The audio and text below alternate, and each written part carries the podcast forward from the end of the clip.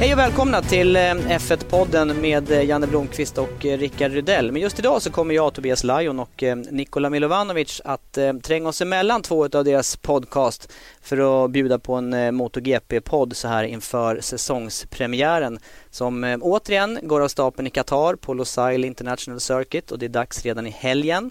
Vi kommer alltså inte att göra den här podden istället för Janne och Rickard utan deras podd kommer också men eh, ni får alltså en extra podd den här veckan med tanke på säsongspremiären 2015.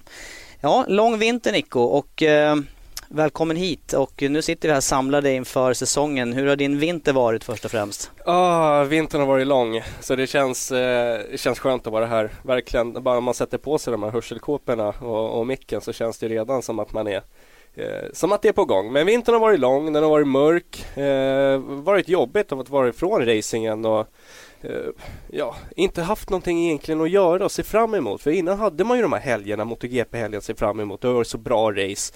Eh, men eh, jag tycker det har varit bra. Eh, köpt en cross, eh, lekt lite grann med. Eh, och nu åkt på en liten mansförkylning här i söndags som jag försöker återhämta mig ifrån. Och, nej, bitarna börjar trilla på plats. Jag, jag är laddad för säsongen. Skönt att höra. Jag har eh, blivit pappa igen och eh, fått eh, tvillingar så det är fullt upp hemma. Jag har inte hunnit åka någon cross. Däremot hann jag åka lite isåkning här innan, eh, innan eh, knoddarna trillar ut och eh, ja det är skoj det men nu har det varit mycket bebisfokus ett tag. Nu blir det fokus på, på racing från och med torsdag då med MotoGP-start. Kan, kan du inte bara berätta lite snabbt om när ni var på BB där när ni fick reda på att det var två stycken? jag vet inte om jag har någon minnen av det där. Det var oklara, oklara minnesbilder resten av dagen kan jag säga. Och sen har det bara snurrat i huvudet hur man ska lösa allting rent logistiskt. Vi har ju ytterligare småbarn hemma så att eh, det har varit fullt upp kan jag säga. Men eh, nu ska det bli skönt att, att släppa det delvis och tänka lite mer på det som händer i rutan här alldeles strax. Och eh, det var ett spännande år fjolåret, 2014, om vi börjar med eh, MotoGP-klassen. Och för er som inte är så bevandrade i eh, motorcykelracing. Först och främst, vad är MotoGP Nico? Eh, MotoGP, eh, det är höjdpunkten inom motorcykelracing. Det är fabriksbyggda motorcyklar som är byggda för att gå på banan precis som Formel 1. Formel 1-bilarna eh, är byggda för eh, det enda ändamålet och det är att ta sig runt en motorcykelbana, precis som i MotoGP. Eh, det är 1000 kubikare fyrtaktsmotorer med eh, effekt på över 250 hästkrafter. Eh, fartsiffrorna 0 till 100 ungefär 3 sekunder, toppfart över 350 och då har man en minimivikt också på 160 kilo. Det, det, det, som kan ställa till det lite grann eh, i eh, huvudet på folk det är den här uppdelningen då mellan fabrikscyklar och eh, opencyklar. Eh, och det, den kommer att kvarstå under den här säsongen. Men vad exakt är det som skiljer de två reglementena som ändå tävlar i samma race som man säger? Eh, vi kan börja med eh, den eh, ja, vad ska man säga, huvudreglementet då, det som är eh, det som gäller och det är ju Magneti Marelli Elektronik är ett måste för fabriksteamen. Däremot så får de, eh, har de möjlighet att komma in med egen mjukvara och egna sensorer.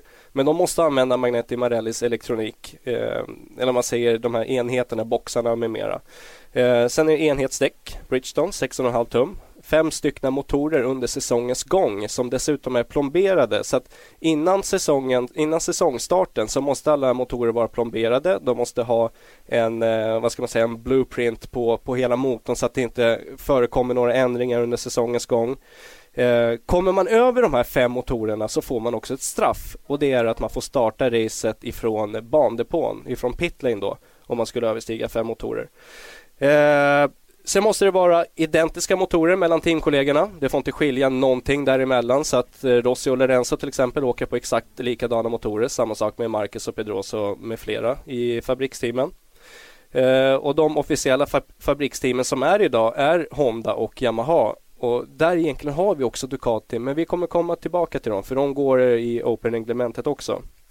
Vi har en minimiålder på 18 år och begränsat med tester. Vi har tre dagar efter Jerez, tre dagar efter Bar eh, Barcelona och tre dagar efter Brno samt fem styckna dagar på valfria banor eh, utöver det här och som man måste anmäla i förhand.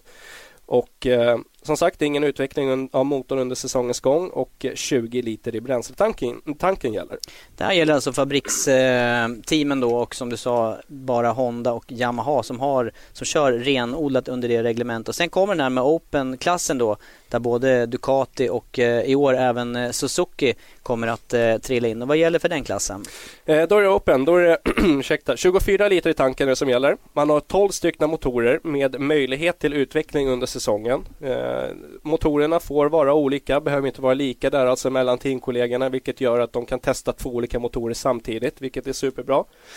Eh, och testen, eh, där är utökat med test, det är inte begränsat där. Det enda de begränsat av, begränsas av egentligen är ju däcken och det är 120 däck som gäller per säsong. Så att eh, Tester får ske när som helst, var som helst och eh, de måste bara ta hänsyn till däcken där.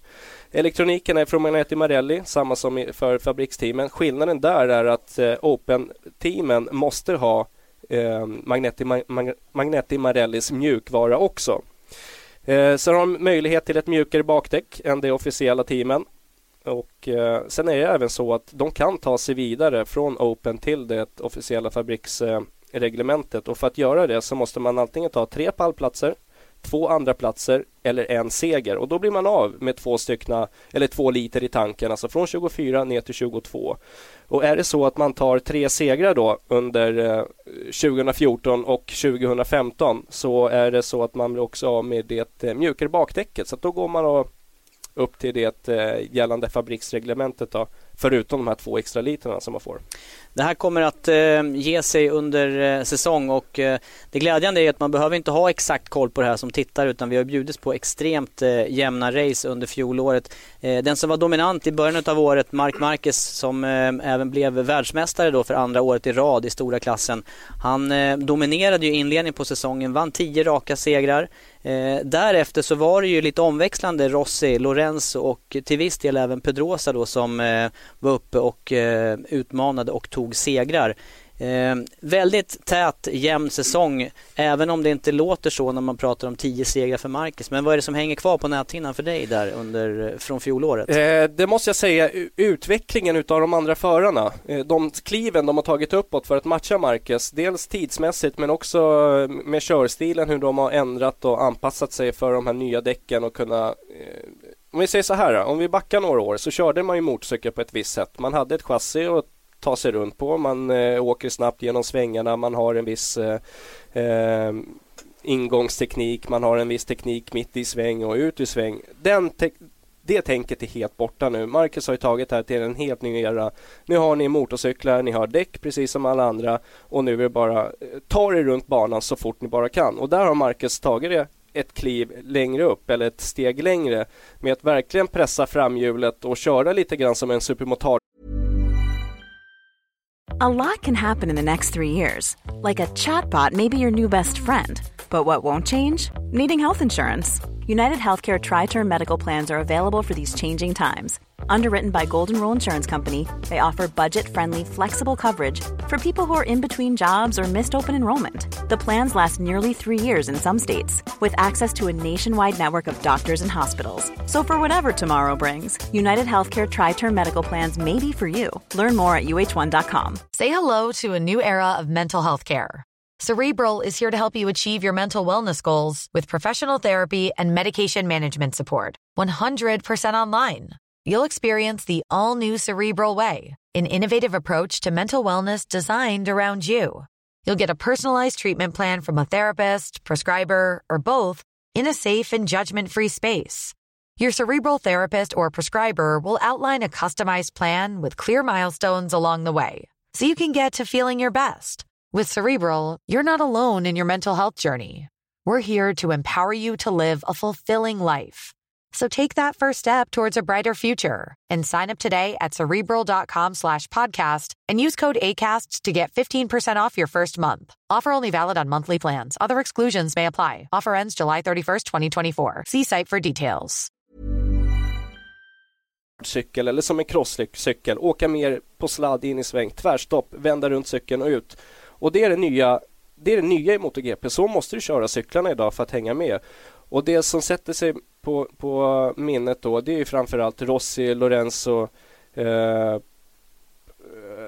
vad ska jag säga mer, Paul Espargaro kanske som har eh, verkligen utmärkt sig under säsongens gång. Men Rossi just och Lorenzo att de har tagit det här klivet och ändrat om lite grann i körstilen för att hänga med. Och det, det är ingen lätt uppgift att göra. Det är som att lära en, en gammal hund att sitta. Det är möjligt, men det är otroligt svårt för det, det är inte lätt att uh, banka ur det här gamla ur skallen utan det sitter ju alltid kvar. Kul att du nämner eh, tre Yamaha-förare där också. Det är ganska stora skillnader på tänket från Honda till eh, Yamaha. Men eh, förhoppningsvis så har Yamaha eh, tagit sig ett steg närmare här under vintern och vintertesterna. Vi ska återkomma till det längre fram. Men det som sitter kvar på min eh, näthinna det är just jämnheten här i toppen ändå med eh, de här fyra förarna vi nämner på Fabriks Honda och Fabriks Yamaha som, som är med och slåss där uppe hela tiden. Även om Marcus som sagt var stack ut under eh, Eh, första delen utav säsongen.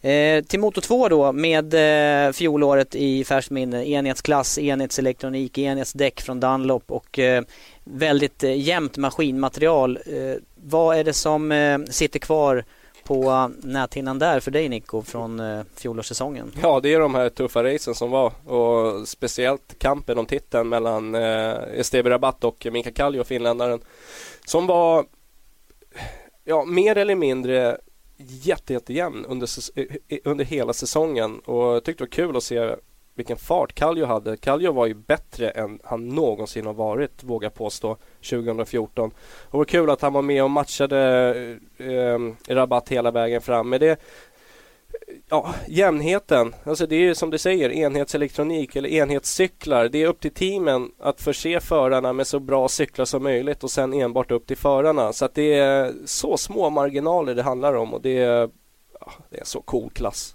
Det är så cool klass att hänga på. Andra halvan av säsongen, Maverick Vinales eh, gjorde sin första säsong i Moto 2-klassen, regerande världsmästare då i, från Moto 3. Och eh, till kommande säsong här nu då 2015 så har han dessutom tagit klivet upp till eh, Suzukis fabrikssatsning. Eh, hans andra halva utav säsongen förra året, fantastisk. Ja, helt fenomenal. Han eh, avslutade ju med eh, han kraschade i och för sig i Valencia men han vann ju i Malaysia, han vann i Australien, en andra plats i Japan, han vann på Aragon och sen vann han också det andra racet för säsongen, eh, eller under säsongens gång i Austin, Texas. Så att han, han har ju verkligen visat vart inte vart skåpet ska, skåpet eh, ska stå, men jag vill säga att han har verkligen visat vad han är för typ av förare, hur smart och hur talangfull han är. Att kunna ta in allt det där på så kort tid, alltså vad man behöver lära sig från motor 3 till motor 2 med körteknik, andra däck, eh, kraftigare motorbroms. Det är en hel del att lära sig och, och samtidigt anpassa sig men inte att göra som de andra, att följa efter i deras spår utan köra som man själv vill och som man själv tror och det tror jag har hjälpt honom till att kunna ta de här lite större kliven fram och eh, nu har vi honom här i MotoGP. Ja, tillbaka då till eh, fjolåret och eh, den minsta klassen, Moto 3, där eh, där eh, det också är väldigt jämnt framförallt då mellan de två fabrikaten eh, KTM som varit dominerande och sen då Honda som till fjolåret bestämde sig för att nu ska vi eh, verkligen vara med och utmana om eh, titeln också. Och det hade man till hjälp då eh, Marquez och Rins, båda Alex i förnamn. Eh, lite om fjolåret där. Eh, även där mycket, mycket jämn Eh, Eh, säsong överlag och tyckte det var spännande att se, eller var kul att se den här växeldragningen mellan KTM och Honda, hur, hur olika starka de var på olika typer av banor och eh, det blev verkligen eh, suverän racing. Mycket armbåge mot armbåge, en hel del fula saker också som eh, kanske inte ska förekomma inom racingen. Men sen var det också en hel del eh, okej, okay, schyssta fighter mellan Miller och eh, Marquez och Rins bland annat. Vasquez var ju med där uppe och tog en två, tre segrar.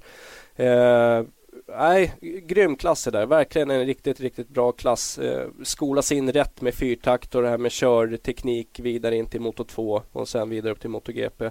Men eh, nej, det var kul att se den här fighten mellan Marquez och Miller. Även här otroligt jämna race och kanske den äh, jämnaste klassen tidsmässigt.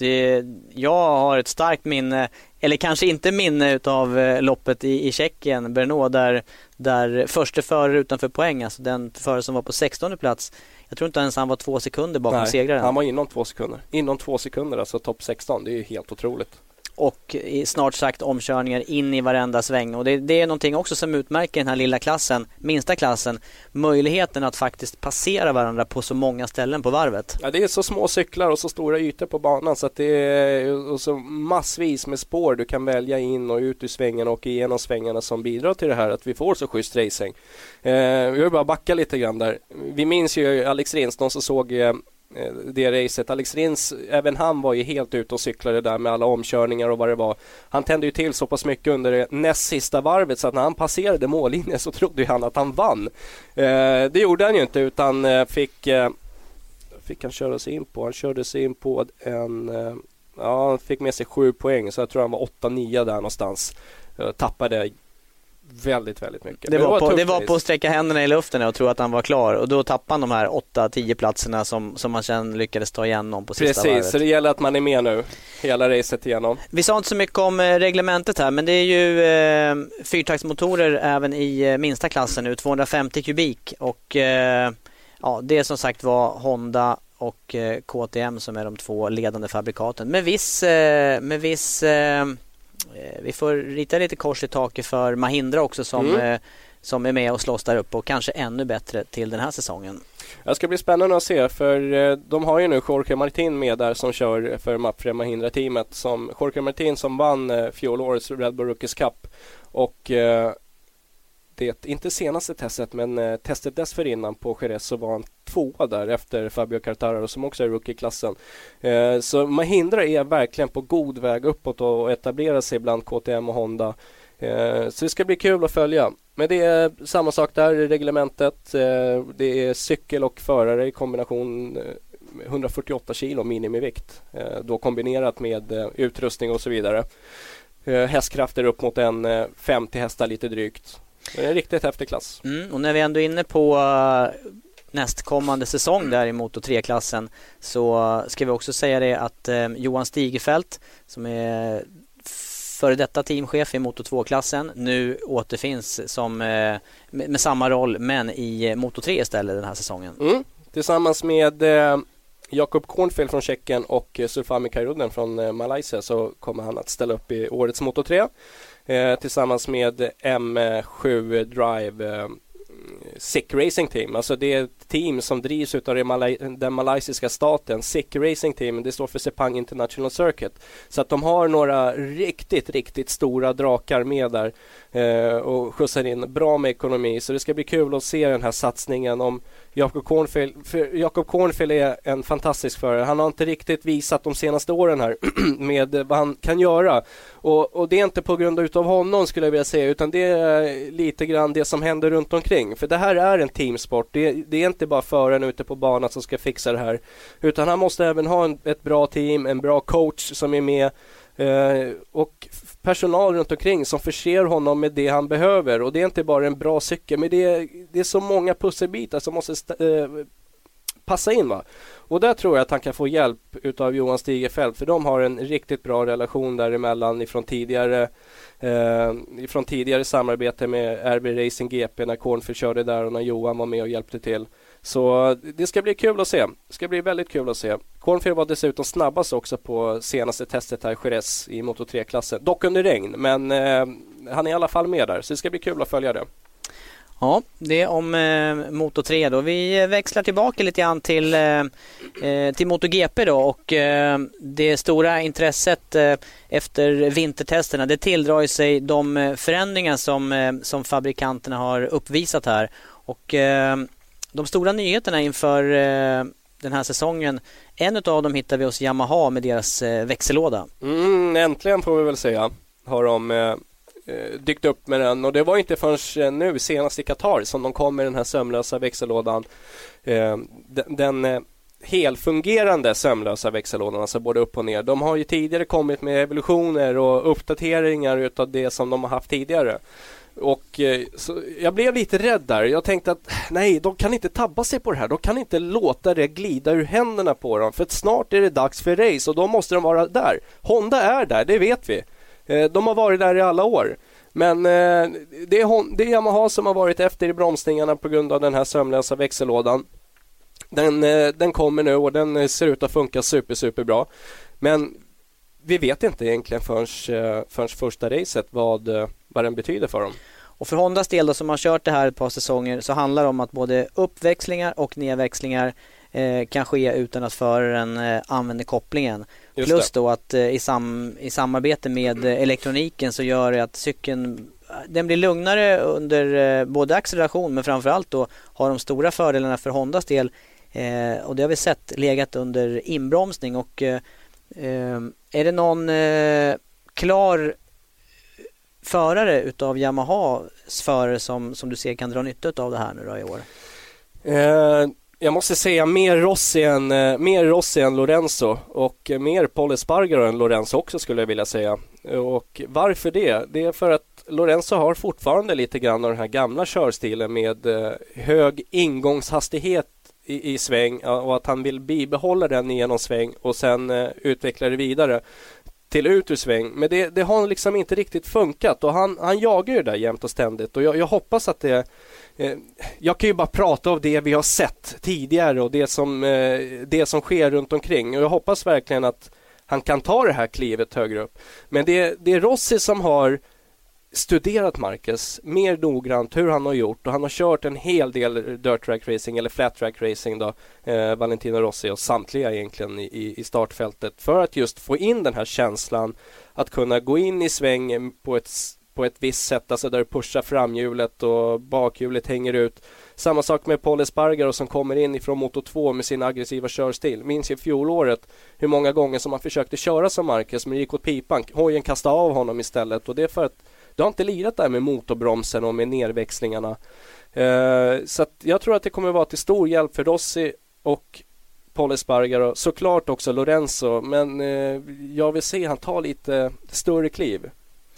En annan stor eh, nyhet då om vi släpper det med växellådan för Yamaha, för det här gör i alla fall att eh, Yamaha bör kunna vara med och utmana Honda åtminstone över racedistans på ett annat sätt. Eh, och då kanske vi kan få ännu jämnare race än vad det var under fjolåret. Eh, dessutom så skulle, kun, skulle den nya Ducatin kunna blanda sig i på allvar i leken. Eh, inte minst har eh, vintertesterna visat det med en helt ny modell. Ja, verkligen. Ducati, vilken cykel. Äntligen så har de ju kommit med någonting, eh, någonting bra här. Preziosi som var innan där och designade deras cykel.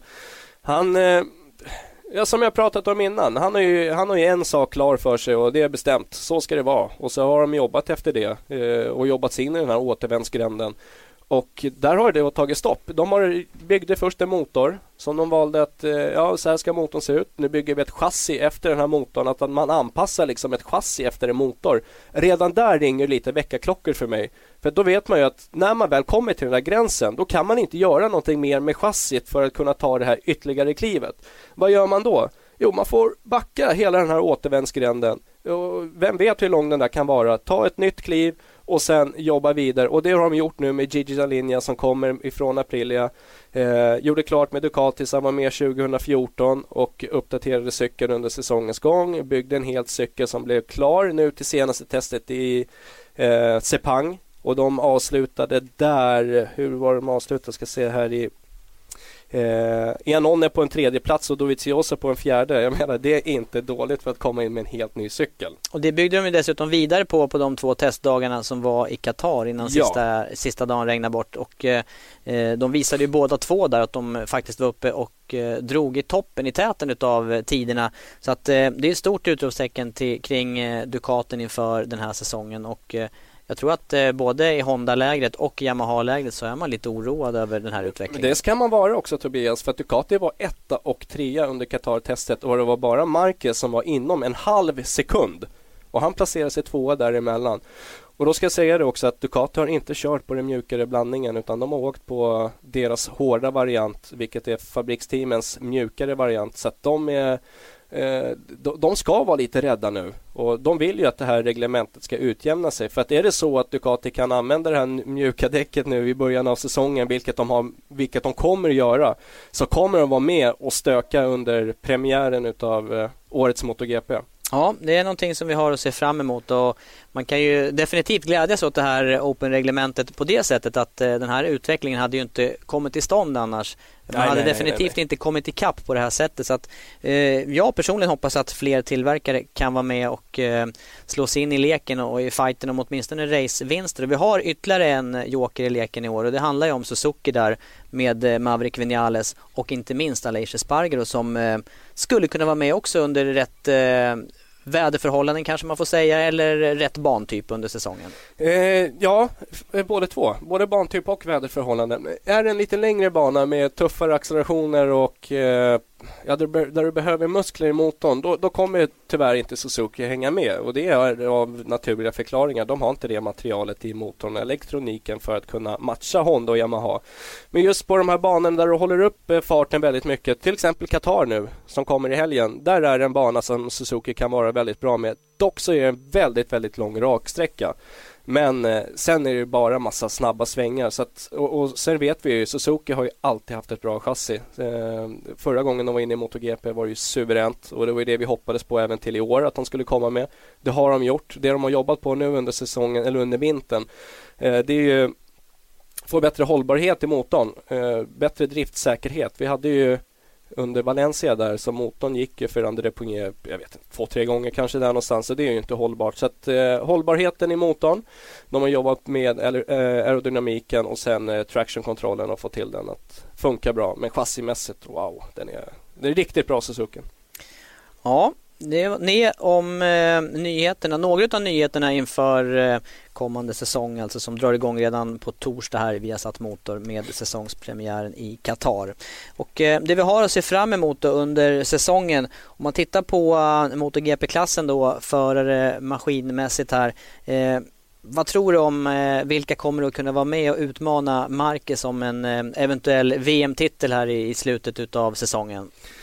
Eh, ja, det är det här jobbiga i slutet av säsongen. ja, det är långt dit. det, det kanske, det kanske var att ta i. Men vi säger Nej. så här då, hur kommer det se ut? Vad förväntar du dig av den första racehelgen här i, eh, i Qatar då? Nej, men Marcus är ju den att slå, såklart. Han är ju, han är ju bäst idag och det blir han att slå. De som kommer vara där.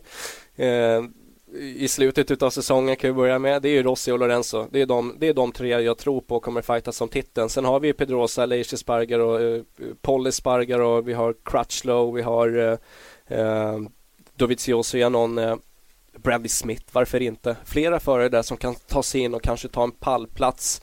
Eh, möjligtvis att någon av de här förarna kan ta någon seger. Eh, men det blir svårt över hela säsongens gång så jag tror jag det blir svårt att matcha Marquez och Lorenzo Rossi. Men eh, nu är vi i början. Ah, vi får se upp för Ducati. Jag tror fasen vi får se upp för Ducati där. Vet ju dessutom att eh, Qatar, om vädret är eh, så, så är det ju, eller det är generellt sett ganska låga greppnivåer och lite svårt med omkörningar och då kommer ju det här med Ducatis mjukare däck och spela in vad det gäller kval och stå långt fram i start och så sen blir det svårt för de övriga att ta sig förbi. Så det är en, det är en väldigt, det har öppen, varit så, Tobias. väldigt öppen första helg. Ja, men det är precis så det har varit fjolåret med att de har varit där i början och sen tappat. Men jag har sett den här Ducatin hur den är på banan. Det är ingenting mot vad det har varit tidigare. Oj, oj, oj, så den där cykeln ser in fint i svängarna och de kan hålla in cykeln och de behöver inte alls eh, köra så passivt mitt, passivt mitt i sväng som de gjorde tidigare utan nu är det verkligen full attack och jag, jag tror på det här. Jag tror på det här, inte hela vägen. Jag tror de har en hel del att jobba på och lära sig under säsongens gång också men jag tror fasen att de kan hålla ett helt race nu. Tittar vi sen då mot eh, Moto 2-klassen så vet vi att det har eh, tillkommit förare. Det har också fallit ifrån förare och eh, det har även varit eh, teamskiften här och eh, en utav eh, ja, eh, titelhållaren Tito Rabat kör ju vidare i Mark VDS-teamet men hans teamkollega Mika Kallio bytt till Italtrans-teamet. Eh, kommer den fighten och kampen dem emellan att eh, bestå under året eller får vi räkna in ytterligare namn här? Vi kommer få räkna in ytterligare namn. jag, tror, eh, jag hoppas Kallio kan eh, Eh, fortsätta vara med där uppe. Han kör ju för ett väldigt bra team. Italtrans-teamet är inget dåligt team. Riktigt, riktigt bra på att få, eh, få ordning på cykeln och jobba bra med förarna. Vi vet ju Takaka Nakagami han har kört där. Eh, Julian Simon med flera. Riktigt, riktigt bra team. Men de som har tillkommit om en verklig titelfight det är Johan Sarko tror jag.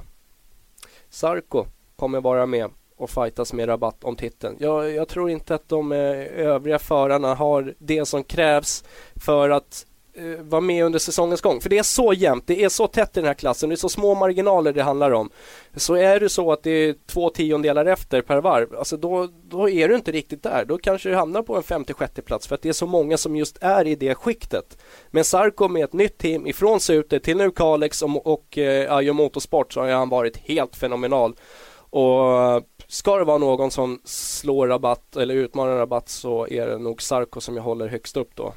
Mm. Och så med nordiska ögon då. Förhoppningen är i alla fall eh, från min sida då att Kallio återigen presterar som ja, han gjorde under, under fjolåret. Självklart.